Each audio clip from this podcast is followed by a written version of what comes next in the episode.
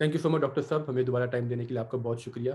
Covid کے دوران جہاں پہ دنیا میں کافی تبدیلی آئی، وہاں پہ ایجوکیشن سسٹم کے اندر بہت تبدیلی آئی کہ آن لائن ایجوکیشن آ گئی ڈسٹینٹ لرننگ آ گئی۔ آپ کو کیا لگتا ہے کتنا امپیکٹ فل ہے یہ ایک اسٹوڈنٹ کے لیے اور ایز اے انسٹرکٹر کتنا فائدے مند ہو سکتا ہے؟ ایک زمانہ تھا جب میں سمجھتا تھا کہ آن لائن ایجوکیشن سے ہی پاکستان کی تعلیم کی بقا ہو سکتی ہے، کہ آگے کا رستہ یہی ہوگا۔ اس لیے کہ ہمارے ہاں اساتذہ قابل اساتذہ بہت بہت کم ہیں اور یہ آن لائن ایجوکیشن کے ذریعے سے ہم عام لوگوں تک بڑی معیاری تعلیم پہنچا سکیں گے۔ لیکن جو پچھلے دو سال کا تجربہ رہا ہے، میں سمجھتا ہوں کہ یہاں شاید دنیا میں کہیں اور یہ چلا ہو، ادھر بھی خامیاں کے بارے میں ہم سنتے ہیں، لیکن یہاں پر یہ بالکل نہیں چل سکا۔ اس کی وجہ یہ ہے کہ ایک تو جو ہمارے ٹیچر ہے ان کی نااہلی خیر کلاس روم میں ہو یا آن لائن ہو، وہ تو ظاہر ہو ہی جاتی ہے۔ مسئلہ یہ ہے کہ آن لائن میں اور بھی خرابیاں آ گئی ہیں۔ ایک تو یہ کہ آپ کو پتہ نہیں کہ آپ کے جو شاگرد ہیں، وہ سوئے ہوئے ہیں، وہ کچھ اور کام کر رہے ہیں، یا وہ ایکچولی آپ کا لیکچر سن رہے ہیں۔ تو ہوتا یہ ہے کہ بس کوئی اسٹوڈنٹ زوم آن کر کے چلا جاتا ہے، پتہ نہیں کیا کرتا ہے، کیا نہیں کرتا بس اس کا سمبل آپ کے اسکرین پر آتا رہتا ہے۔ جو اسیسمنٹ کی بات ہے، وہ تو اب ناممکن ہو گئی ہے آن لائن کے ذریعے سے، کیونکہ اس قدر چیٹنگ ہوتی ہے وہاں پر اس کا، وہ بالکل حد سے زیادہ یہاں تک کہ بے معنی ہو گئی ہے۔ پھر آپ یہ بھی دیکھیں کہ جو جس دیکھیے، ایک یہ رستہ ایک اچھی بات آن لائن کی یہ ہو سکتی تھی کہ جو لیکچرز ریکارڈ ہوتے ہیں ٹیچرز کے، وہ انتظامیہ دیکھے اور پھر یہ اندازہ کرے کہ یہ کس معیار کے ہیں۔ لیکن یہ بھی نہیں ہوا۔ انتظامیہ کہیں کہیں، میں یہ جانتا ہوں کچھ یونیورسٹیوں میں اس معاملے میں دلچسپی لیتی ہے، مگر اکثر و بیشتر یونیورسٹیوں میں جو ٹیچر پڑھاتا ہے، بے شک اب اس کا ریکارڈ ہے، لیکن اس سے بھی فرق نہیں پڑا ہے۔ جو انشنٹ پڑھایا جاتا ہے آن لائن، اس کی میں نے ان گنت مثالیں دیکھی ہیں۔ میں جو امید کر رہا تھا کہ آن لائن ایجوکیشن سے پاکستان کی تعلیم بہتر، بہتری کی طرف جائے گی۔ وہ، اب اب میں اس سے مایوس ہو گیا ہوں۔ اب ہاں بس یہی ہو سکتا ہے کہ جو بہت قابل اسٹوڈنٹس ہیں، وہ پھر ایسے ٹیچرز کی ویڈیوز دیکھیں جو واقعی اپنا مضمون جانتے ہیں۔ لیکن جو ان ان کا کلاس ٹیچر ہے وہ جو کچھ میں نے دیکھا ہے اس سے مجھے بڑی مایوسی ہوئی ڈاکٹر صاحب پاکستان کے اندر ایک انفراسٹرکچر ایشو بھی ہم نے بہت دیکھا آن لائن ایجوکیشن کے حوالے سے کہ انٹرنیٹ نہیں تھا ڈیوائسز نہیں تھی بچوں کے پاس کنیکشن نہیں تھا جس سے بھی کافی فرق پڑا۔ ہاں وہ تو پڑھنا ہی ہے۔ دیکھیں یہاں ہر بندے کے پاس اب اسمارٹ فون ہے۔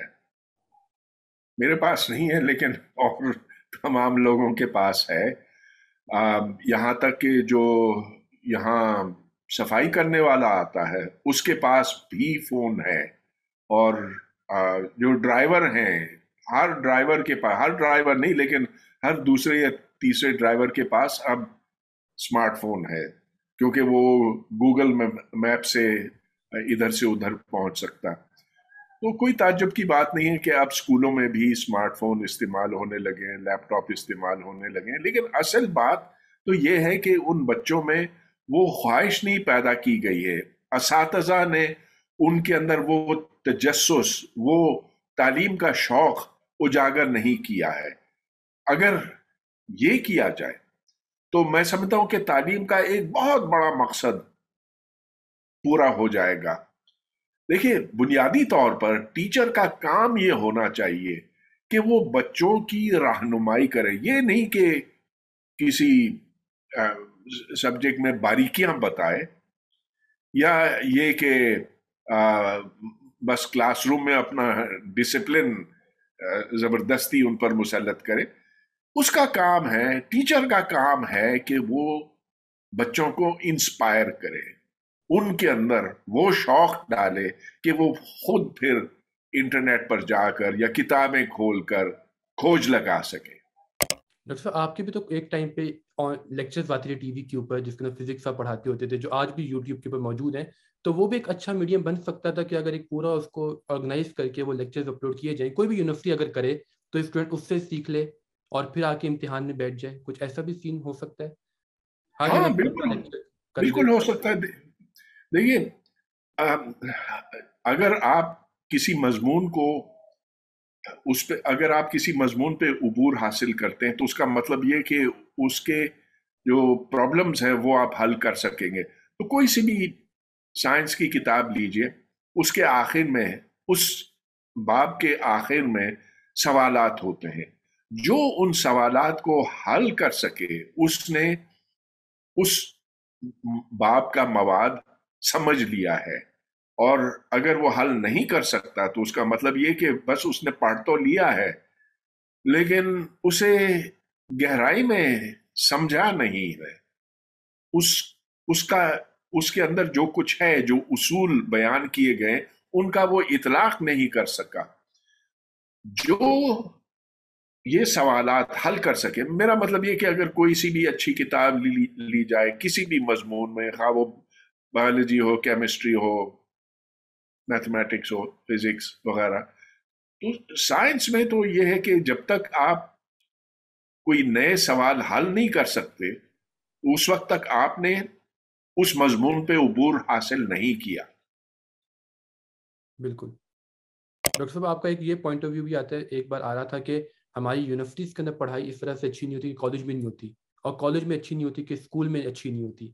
تو کیا اسکول کے اندر ہمیں تعلیمی نظام ایک فنڈامنٹل چینجز کرنے چاہیے تاکہ جو بچہ یونیورسٹی تک آئے، وہ کافی سمجھدار ہو؟ ہاں وہ کوئی دیکھیں، باقی دنیا نے تو یہ کام کر کے دکھا دیا۔ یعنی کہ یہ کوئی ناممکن چیز نہیں ہے۔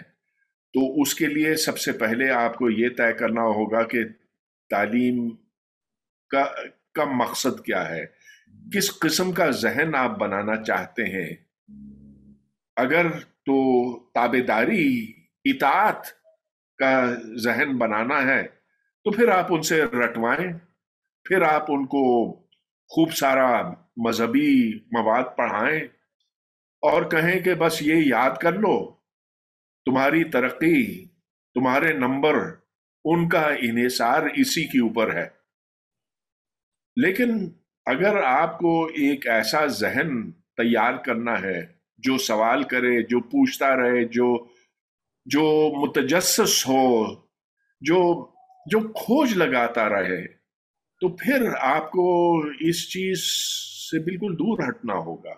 اب آپ دیکھ لیجیے کہ باقی دنیا میں جس طرح سے بچوں کو پڑھایا جاتا اور ہمارے ہاں جس طرح سے پڑھایا جاتا، زمین اور آسمان کا فرق ہے۔ بالکل۔ ڈاکٹر صاحب، ایک اور بات جو آپ کے ایک بار میں انٹرویو میں سن رہا تھا کہ آپ کہے تھے کہ ہمارے یہاں پہ لوگ سوال نہیں کرتے۔ وہ سوال کرنے کی جو کیپیبلٹی ہے وہ وقت کے ساتھ ساتھ کم ہو رہی ہے۔ حالانکہ امید یہ تھی کہ اسے بڑھنا چاہیے تھا۔ تو یہ بھی ایک بہت بڑا ہرڈل ہے ایجوکیشن سسٹم کے اندر، جس میں کوئی نئی تحقیق نہیں ہو پا رہی، نیا تجسس پیدا نہیں ہو پا رہا۔ ہاں سوال کرنے کی تو اجازت ہے نہیں نا۔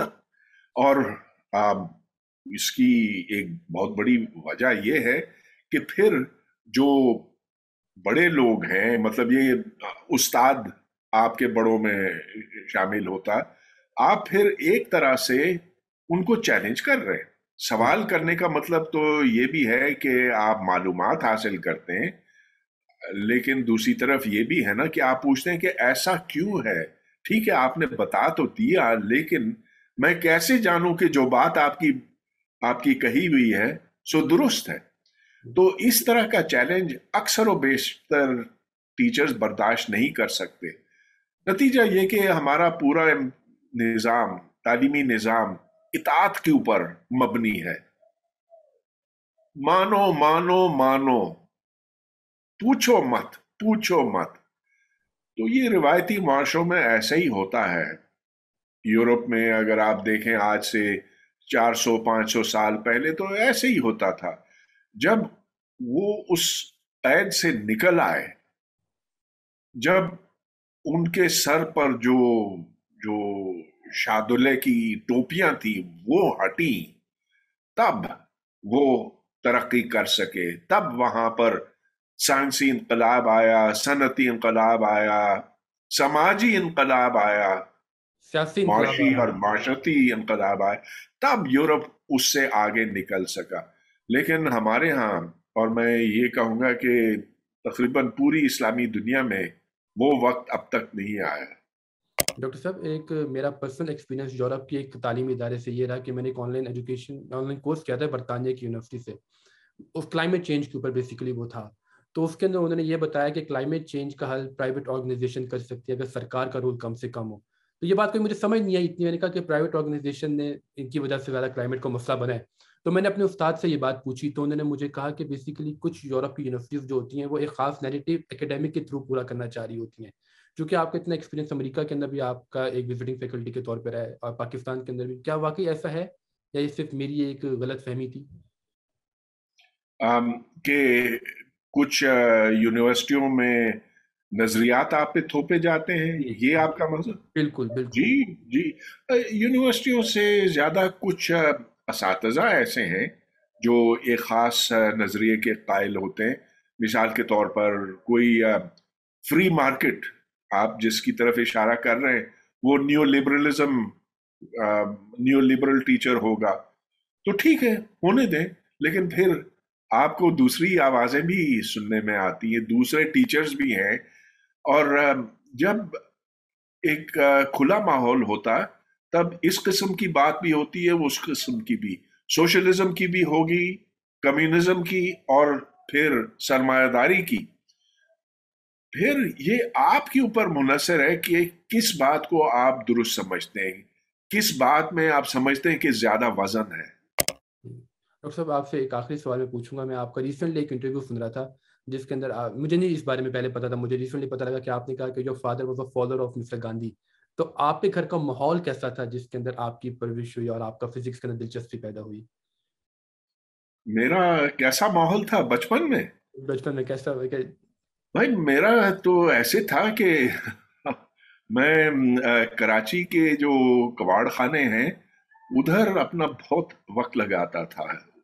فرے روڈ پر قطار تھی کباڑ خانوں کی۔ تو ادھر بجلی کا سامان اونے پونے ملتا تھا۔ اور بجلی کا سامان میرا مطلب یہ کہ وہ جو دوسری جنگ عظیم کے بعد میگنیٹس استعمال ہوتے تھے اور ویکیوم ٹیوب اور طرح طرح کے